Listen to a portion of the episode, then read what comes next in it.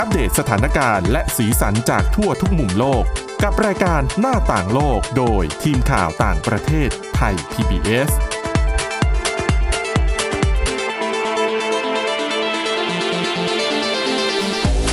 สวัสดีครับ ต้อนรับคุณผู้ฟังสู่รายการหน้าต่างโลกกับทีมข่าวต่างประเทศไทย PBS นะครับ วันนี้อยู่กับคุณกรีนจิราวัตรมาสุขและผมก้าวพงศธรสุขพงศ์ครับ ครับผม สวัสดีครับ มีหลากหลายเรื่องราวนำมาฝากคุณผู้ฟัง เช่นเคยนะครับ ทั้งเรื่องของอัฟกานิสถานที่ตอนนี้ร้อนแรงอย่างมากนะครับ วันนี้มาทำความรู้จักกับกลุ่ม ISK หรือว่ากลุ่ม รัฐอิสลามโคราซานในอัฟกานิสถานกันว่ามีบทบาทอย่างไร หลังจากที่กลุ่มนี้อยู่เบื้องหลังการก่อเหตุโจมตีสนามบินในกรุงคาบูลนะครับเป็นเหตุระเบิดฆ่าตัวตาย เมื่อสัปดาห์ที่แล้วก็ ทำให้มีผู้เสียชีวิตไปจำนวนมากทีเดียวครับรวมถึงผมทหารอเมริกันด้วยนะครับ ส่วนคุณกรีนก็มีเรื่องของญี่ปุ่นที่ตอนนี้เขาทำคล้ายๆ กับแบบประเมินใช่ไหมคุณกรีนเป็นแบบประเมินการฆ่าตัวตายในช่วงโควิด -19 ถูกไหมคครัรับบผมประเมินสุขภาพจิตอ่าฮะประเมินสุขภาพจิตนะครับ แล้วก็เรื่องของการใช้แอปพลิเคชัน ในการตรวจสอบอายุของผู้ที่มาซื้อเครื่องดื่มแอลกอฮอล์เป็นสิ่งที่เกิดขึ้นในสิงคโปร์นะครับก็น่าสนใจเหมือนกันนะ เพราะว่ามันก็เป็นการใช้เทคโนโลยีที่เป็นประโยชน์ด้วย ในการตรวจสอบอายุของผู้ที่ต้องการดื่มเครื่องดื่มแอลกอฮอล์แบบนี้นะครับ ครับผม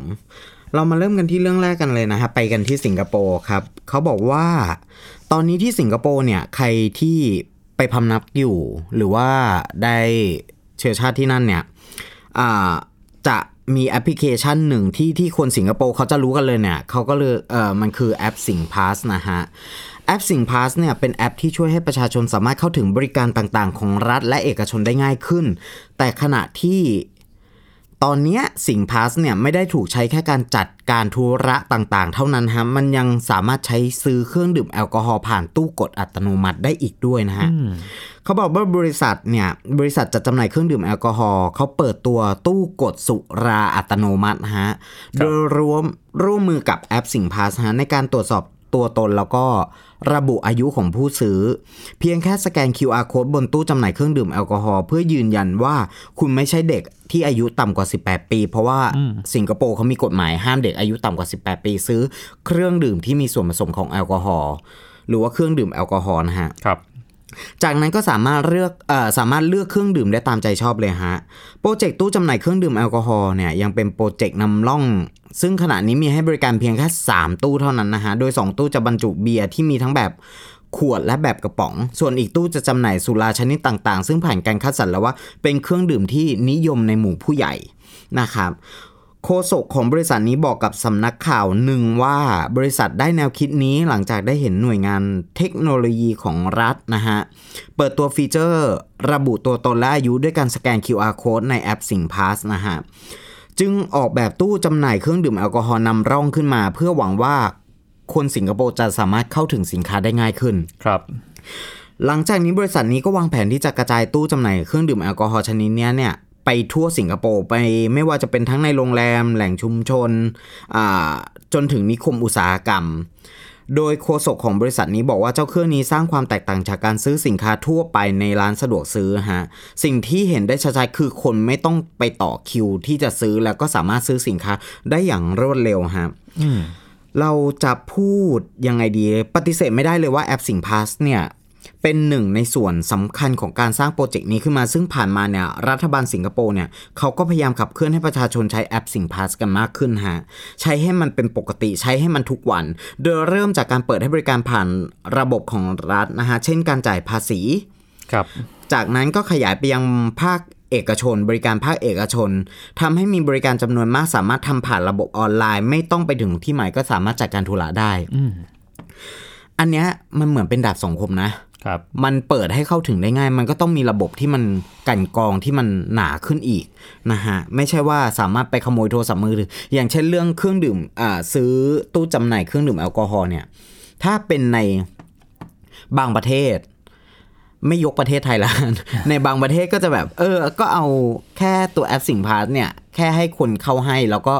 เอาไปสแกนซื้อสิ มันก็ซื้อได้ถูกไหม ปัจจุบันนี้นะฮะในสิงคโปร์เนี่ยมีผู้ใช้แอปสิงพาสราวๆประมาณ 4 ล้านคน แอปนี้ไม่ได้กำหนดให้มีแต่พลเมืองสิงคโปร์ใช้อย่างที่บอกไปข้างต้นนะฮะ มันอ่าสามารถใช้ได้ชาวต่างชาติที่มีใบอนุญาตพำนักในประเทศเนี่ย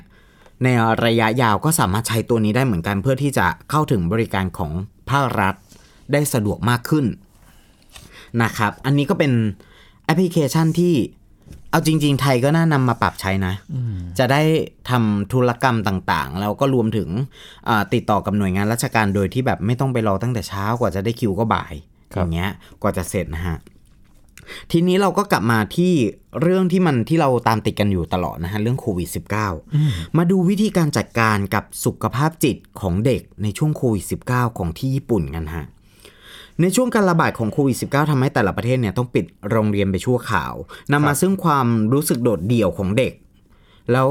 สิ่งที่ตามมาเลยหลังจากที่เด็กโดดเดี่ยวก็คือความเครียด ซึ่งความเครียดเนี่ยก็ระยะเวลาประมาณ 2 ปีแล้วเนาะซึ่งเปิดแป๊บๆเดี๋ยวก็ปิดอีกเปิดแป๊บๆก็ปิดอีกเด็กก็ไม่ได้พบเพื่อน ไม่ได้เจอกับคนไม่ได้ใช้การสื่อสาร เรียนออนไลน์เรียนผ่านมือถือ ขณะที่พวกเขาอยู่แต่บ้านแล้วก็ไม่ได้ออกไปไหนเลยเนี่ยจนเป็นอีกหนึ่งสาเหตุของการฆ่าตัวตายในญี่ปุ่น เป็นการฆ่าตัวตายในเด็กที่มันพุ่งสูงขึ้นโดยหนึ่ง ในประเทศที่เกิดปรากฏการณ์เหล่านี้ แน่นอนว่าคือต้องญี่ปุ่นครับเพราะญี่ปุ่นเนี่ยมีเขาเรียกว่าอะไรสถิติการฆ่าตัวตายที่สูงอยู่แล้ว ด้วยกฎระเบียบ ใช่เดิมเนี่ยอัตราการฆ่าตัวตายก็สูง แล้วก็เป็นประเทศที่ขึ้นชื่อในเรื่องนี้ด้วยนะครับเรื่อง ด้วยกฎระเบียบความคด้วยอะไรเนี่ย มันมันหล่อหลอมให้คนที่ที่ใช้ชีวิตอยู่เนี่ย มันเครียดนะฮะไม่ไม่สามารถที่จะทำนอกกฎได้อะไรได้ เพราะฉะนั้นเนี่ย พอมันเกิดอาการเครียดเนี่ย มันก็เลยไปเป็นกระทบกับสุขภาพจิตอืม นะฮะทำให้เกิดกับอัตราการฆ่าตัวตายสูง เมื่อปีที่แล้วโควิด -19 ระบาดหนักในญี่ปุ่นมีรายงานพบนักเรียนอย่างน้อย 499 รายฮะตัดสินใจฆ่าตัวตายซ้ำร้ายกว่านั้นคือ ตัวเลขการฆ่าตัวตายเพียงครึ่งปีแรกของปี 2021 ปีนี้เนี่ยกับมีสถิติการฆ่าตัวตายในเด็กมากกว่าตัวเลขของปีก่อนเสียด้วยซ้ำนะฮะ ด้วยเหตุนี้ฮะหลายโรงเรียนในญี่ปุ่นจึงเริ่มให้มีการมอบคำปรึกษาและทำแบบประเมินสุขภาพจิตให้แก่เด็กๆ เพื่อหวังว่าจะช่วยลดความสูญเสียในลักษณะนี้ลง โรงเรียนแห่งหนึ่งในจังหวัดอ่าวากายามะของญี่ปุ่นฮะเปิดให้มีการให้คำปรึกษาด้านสุขภาพจิตแก่เด็กนักเรียนของพวกเขาโดยผู้บริหารโรงเรียนระบุว่า นักเรียนกว่า 140 คนของพวกเขามีลักษณะบ่งบอกว่าเด็กๆเนี่ยน่าจะมีภาวะป่วยทางจิตครับ แล้วหลังจากนั้นมันเกิดขึ้นหลังจากที่พวกเขาเนี่ยไม่สามารถออกไปไหนได้อืมอ่า เขาบอกว่าคุณจะพบได้ว่าคุณเริ่มมีปัญหาทางสุขภาพจิตเมื่อคุณเริ่มเห็นการเปลี่ยนแปลงทางกายภาพหรือพฤติกรรมของตัวเองเกิดขึ้น อันนี้คือนักจิตวิทยาระบุกับ Japan Times นะฮะ โดยระบุเอ่อโดยงานวิจัยของเขาพบว่าเด็กระดับประถมหลายคนเนี่ยมีพฤติกรรมที่เปลี่ยนไป ในขณะที่โรงเรียนถูกปิด จากภาวะโควิด -19 อืม พวกเขาจะกินขนมหวานมากขึ้น จะใช้เวลาอยู่กับสัตว์เลี้ยงมากขึ้น เป็นสัญญาณว่าเด็กๆ เริ่มมีความเครียดที่เพิ่มขึ้นและสะสมสูงขึ้นครับนะครับ นอกจากนี้ยังมีโรงเรียนหญิงล้วนแห่งหนึ่งในญี่ปุ่นนะที่เปิดการสัมมนาเพื่อเชิญชวนให้นักเรียนเข้ามาแบ่งปันสะเอ่อแบ่งปันประสบการณ์ จากการเกิดภาวะป่วยทางจิตใจ แล้วเขาก็ ไปสัมภาษณ์เด็กคนหนึ่งเด็กคนหนึ่งก็บอกว่า มันไม่ใช่เรื่องที่น่าอายนะ ที่คุณจะส่งสัญญาณขอความช่วยเหลือออกมา ถ้าเกิดว่าคุณรู้สึกว่าคุณเริ่มเครียดหรือกังวลอะไรอย่างเงี้ยฮะเช่นเดียวกับอีกโรงเรียนแห่งหนึ่งในโอซาก้าฮะพวกเขาบอกว่าเขาทำแอปพลิเคชัน เพื่อให้เด็กนักเรียนสามารถทำแบบประเมินวัดสุขภาพทางใจ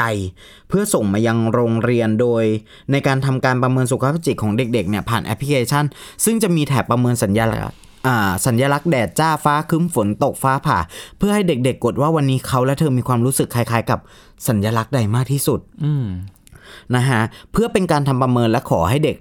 แล้วก็คอยให้ความช่วยเหลือเด็ก ๆ ที่เริ่มมีอาการเครียดครับแอปพลิเคชันดังกล่าวเนี่ยยังได้รับการสนับสนุนจากทางการของเมืองโอซาก้าอีกด้วยอืม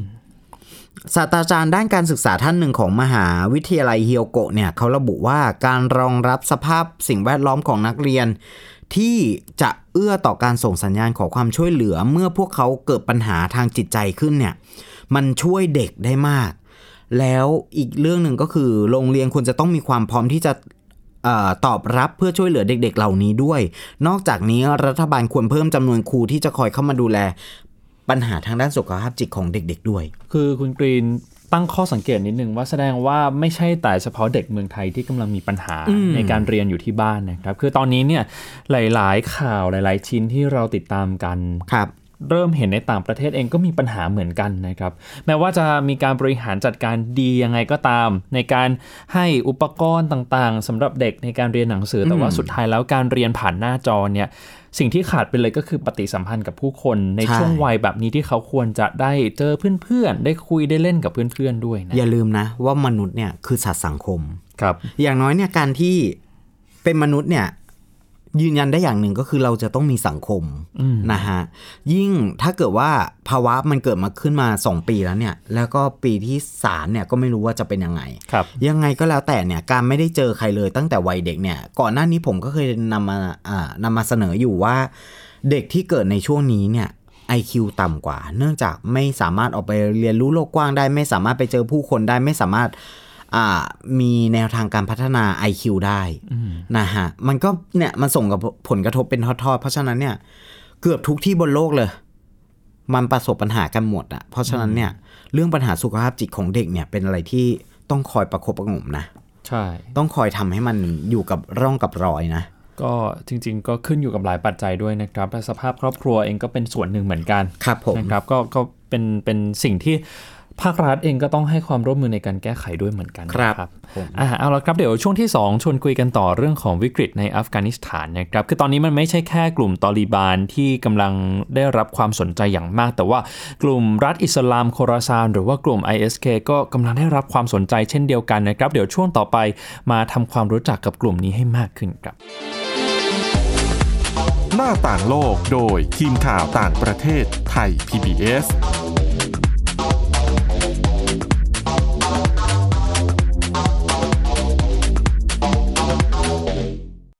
แค่ฟังความคิดก็ดังขึ้น เต็มอิ่งทั้งความรู้และความสนุกกับไทย PBS Podcast อาหารเนี่ยมันจะมีสัญญะทางการเมืองเนี่ยซ่อนอยู่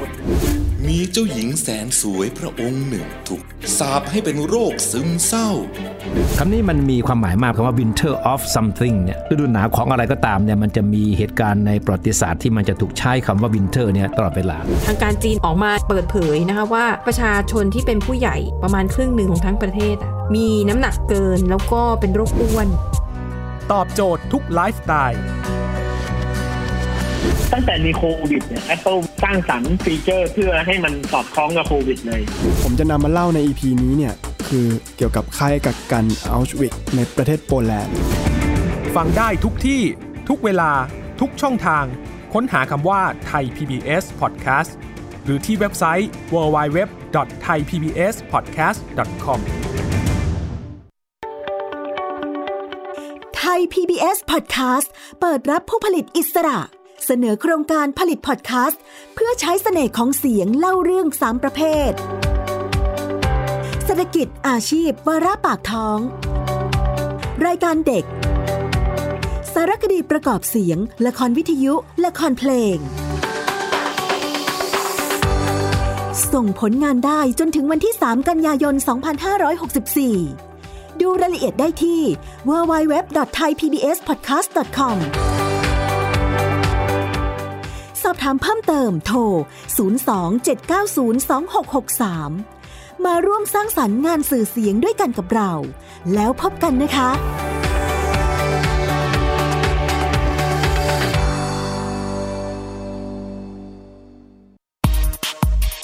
เพราะวิทยาศาสตร์อยู่รอบตัวเรา มีเรื่องราวให้ค้นหาอีกมากมาย เทคโนโลยีใหม่ ๆ เกิดขึ้นรวดเร็วทำให้เราต้องก้าวตามให้ทัน เดตเรื่องราวทางวิทยาศาสตร์ เทคโนโลยี และนวัตกรรม ที่จะทำให้คุณทันโลก กับรายการ s c i e n t e c h ทุกวันจันทร์ถึงวันศุกร์ทางไทย PBS Radio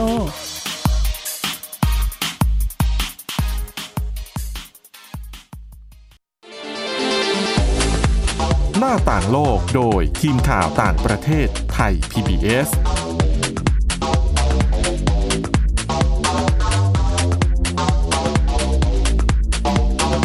กลับมาสู่ช่วงที่ 2 ของรายการหน้าต่างโลกนะครับ อย่างที่บอกกันไว้ว่าช่วงนี้มาทำความรู้จักกลุ่ม ISK ISIS-K หรือว่า ISIL-K กันให้มากขึ้นนะครับ เพราะว่าเป็นกลุ่มที่เราอาจจะไม่ได้ ยินได้ฟังชื่อสักเท่าไหร่นะคุณกรีน เพราะก่อนหน้านี้เวลาเราพูดถึงกลุ่มรัฐอิสลาม หรือ IS เนี่ยก็มักจะนึกถึงกลุ่มที่อยู่ในอิรักกับซีเรียใช่ไหมครับใช่ครับแต่พอมีการเอ่อก้าวขึ้นมามีอำนาจของกลุ่มตอลิบาน ตั้งแต่วันที่ 15 สิงหาคมเป็นต้นมา ชื่อของกลุ่มรัฐอิสลามโคราซาน หรือว่ากลุ่ม ISK ก็ถูกพูดถึงมากขึ้นเรื่อยๆนะครับ ยิ่งในช่วงสัปดาห์ที่แล้วเนี่ยมีเหตุก่อการร้ายเป็นเหตุระเบิด บริเวณสนามบินฮามิดคาไซของกรุงคาบูลนะครับในอัฟกานิสถานเนี่ยก็ยิ่งทำให้กลุ่มนี้ถูกพูดถึงมากขึ้นไปอีก เพราะว่าทางกลุ่มก็ประกาศว่าอยู่เบื้องหลังการก่อเหตุในครั้งนี้ด้วยนะครับ แล้วก็กำลังเป็นที่จับจ้องของทางการสหรัฐเหมือนกัน เพราะว่าสหรัฐเองก็ ประกาศนะครับว่ามีความเป็นไปได้ที่จะเกิดการโจมตีโดยฝีมือของกลุ่ม ISK ขึ้นอีก ในช่วงเวลาที่กำลังจะอพยพผู้คนออกจากอัฟกานิสถานในช่วงโค้งสุดท้ายแบบนี้นะครับคำถามก็คือกลุ่ม ISK หรือว่ากลุ่มรัฐอิสลามโคราซานเนี่ยเป็นใคร คือคำว่าโคราซานเป็นชื่อของพื้นที่นะครับ คือเดิมเนี่ยเขาเรียกว่าเป็นโคราซาน province หรือว่าจังหวัดโคราซาน จังหวัดโคราซานก็จะครอบคลุมตั้งแต่อิหร่านเอเชียกลาง อัฟกานิสถานไปจนถึงปากีสถานก็คือ เป็นดินแดนที่กลุ่มนี้พยายามจะก้าวขึ้นมามีอำนาจมากขึ้นนะครับ แต่ถามว่าจริงๆ กลุ่ม ISK เองก็ไม่ได้อยู่ในสปอตไลท์ของกลุ่มก่อการร้ายโลกขนาดนั้นนะครับ เป็นกลุ่มเล็กๆ ที่อยู่ในอัฟกานิสถาน แล้วก็มีฐานที่มั่นอยู่บริเวณ ภาคตะวันออกเฉียงเหนือนะครับ ถ้าดูจากแผนที่ก็อยู่ในเมืองนานกาฮา เมืองคูนานี่ก็เป็นฐานที่มั่นหลัก แต่ว่าก็จะมี กลุ่มที่ไปอยู่ในภาคตะวันตกบ้าง แล้วก็เข้ามาก่อเหตุในตัวเมืองสำคัญ ที่เจอเหตุการณ์ก่อการร้ายบ่อยๆ ก่อนหน้านี้ก็คือที่เมืองจาลาลาบัดในภาคตะวันออกของอัฟกานิสถาน แล้วก็ในกรุงคาบูเมืองหลวงของอัฟกานิสถานเองนะครับ คือ โอกาสที่กลุ่มนี้จะเรืองอำนาจก็เป็นสิ่งที่หลายคนตั้งคำถามเหมือนกันว่า เอ๊ะพอตอริบานขึ้นมามีอำนาจแล้วเนี่ย กลุ่ม ISK อนาคตจะเป็นอย่างไร เดี๋ยววันนี้ก็พูดถึงกันด้วยนะครับ เดี๋ยวผมอัปเดตสถานการณ์ความเชื่อมโยงก่อนว่าทำไมเราถึงจะต้องให้ความสำคัญกับกลุ่ม ISK เพราะว่าการก่อเหตุระเบิดอย่างที่ผมบอกไปบริเวณสนามบินนานาชาติฮามิดคาไซเนี่ย ก็ทำให้กลุ่มนี้ถูกจับตามอง สิ่งที่ทำให้ถูกจับตามองมาก เป็นเพราะว่าเหตุการณ์ในครั้งนั้นนะครับทำให้มีคนเสียชีวิตเนี่ยไม่ต่ำกว่า 170 คน ในจำนวนนี้มีทหารของสหรัฐรวมอยู่ด้วย 13 นาย เขาบอกว่าเป็นความสูญเสียครั้งใหญ่ที่สุดของกระทรวงกลาโหมสหรัฐในรอบ 10 ปี ตั้งแต่ปี 2500 54 เป็นต้นมาเลยครับนะครับผมก็คือในรอบ 10 ปีเลย แล้วก็ทำให้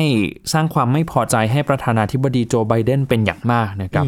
คือเหตุการณ์นี้เกิดขึ้นบริเวณประตูที่เรียกว่าประตูแอบบีครับเป็นทางเข้าสำหรับเอ่อลำเลียงผู้อพยพชาวอัฟกันเนี่ยเข้าไปภายในสนามบิน ถ้าเราดูจากภาพข่าว เชื่อว่าคุณผู้ฟังน่าจะ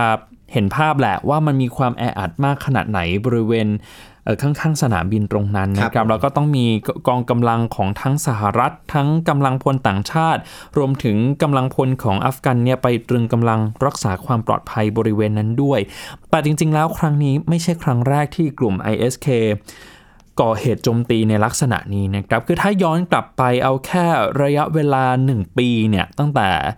ช่วงเดือนสิงหาคมปีที่แล้วเนี่ยกลุ่มนี้ก็ก่อเหตุใหญ่ ๆ หลายครั้ง แล้วก็มักจะพุ่งเป้าไปที่ผู้บริสุทธิ์ กลุ่มนักเรียน กลุ่มผู้หญิงสื่อมวลชนก็เคยโดนนะครับ มีผู้หญิงที่ทำงานในองค์กรสื่อมีผู้ประกาศข่าวโทรทัศน์ หญิง ที่เป็นนักเคลื่อนไหวเพื่อสิทธิสตรี ก็ตกเป็นเป้าหมายการโจมตีของกลุ่ม ISK เรื่อยมา รวมไปถึงการก่อเหตุโจมตีเรือนจำแห่งหนึ่งในเมืองจาลาลาบัดด้วยนะครับ ครั้งนั้นเนี่ยมีการปล่อยตัวนักโทษออกไปหลายร้อยคนเหมือนกัน อันนี้ก็เป็นฝีมือของกลุ่ม ISK ทั้งนั้นนะครับ อย่างที่บอกไปฐานที่มั่นหลักอยู่บริเวณพรมแดนภาคตะวันออกเฉียงเหนือติดกับปากีสถาน แล้วก็กลุ่มนี้เนี่ยก่อตั้งขึ้นมาตั้งแต่ปี 2557 นะครับ ก่อตั้งโดยใครก็คือนักรบตอริบันในปากีสถาน หรือว่าเตริกอีตอริบันปากีสถาน คือกลุ่มนี้ใช้ชื่อว่าตอริบันเหมือนกัน แต่ว่าไม่ใช่ตอริบันเดียวกับในอัฟกานิสถานนะครับ คือ ถ้าเรามองแผนแผนผังเชื่อมโยงเนี่ยจะเห็นว่าตอริบันในอัฟกานิสถานกับกลุ่ม ISK เนี่ยเขาไม่ถูกกันอยู่แล้วนะคุณกรีน เพราะว่าไม่ลงรอยกันทั้งในเรื่องที่ว่ากลุ่ม ISK เนี่ยมองว่าตอริบานละทิ้งความสุดโต่งยังไม่แข็งกร้าวมากพอ แล้วก็ไม่ได้ยึดมั่นในหลักของกฎหมายชริอะมากพอ นะครับคือกลุ่ม IS เนี่ยต้องการให้สุดตรงกว่านี้ แถมกลุ่มตอริบันเองก็ยังเลือกเปิดทางเจรจาสันติภาพกับสหรัฐแล้วก็ต่างชาติด้วย โดยเฉพาะการเปิดเวทีเจรจากับสหรัฐที่กรุงโรฮาของกาตาร์เมื่อปีที่แล้วเนี่ยนะครับเป็นภาพที่ทำให้กลุ่ม ISK เนี่ยไม่พอใจมากทีเดียวบอกว่ากลุ่มตอริบันกำลังทรยศต่อแนวคิดจิฮาดนะครับอันนี้ก็เป็นแนวคิดของเขาแล้วก็ทำให้ทั้งสองกลุ่มนี้ไม่ถูกกันมา แต่ไหนแต่ไรเกิดการประทะกันมาตลอดมีการบันทึกเอาไว้เหมือนกันนะครับว่าในน่าจะช่วงปี 2017-2018เนี่ยมีการประทะกันของทั้งสองกลุ่มประมาณ 200 กว่าครั้งด้วยกันนะแล้วก็ทำให้สมาชิกของทั้งสองกลุ่มเนี่ยบาดเจ็บล้มตายเป็นจำนวนมากทีเดียวนะครับ ทีนี้ถ้าคุณผู้ฟังยังจำกันได้ สัก ปี 2560 ช่วงนั้น ในอัฟกานิสถานเนี่ยทางสหรัฐเองก็เปิดปฏิบัติการโจมตีทางอากาศเหมือนกัน คุณกรีนจำภาพของระเบิด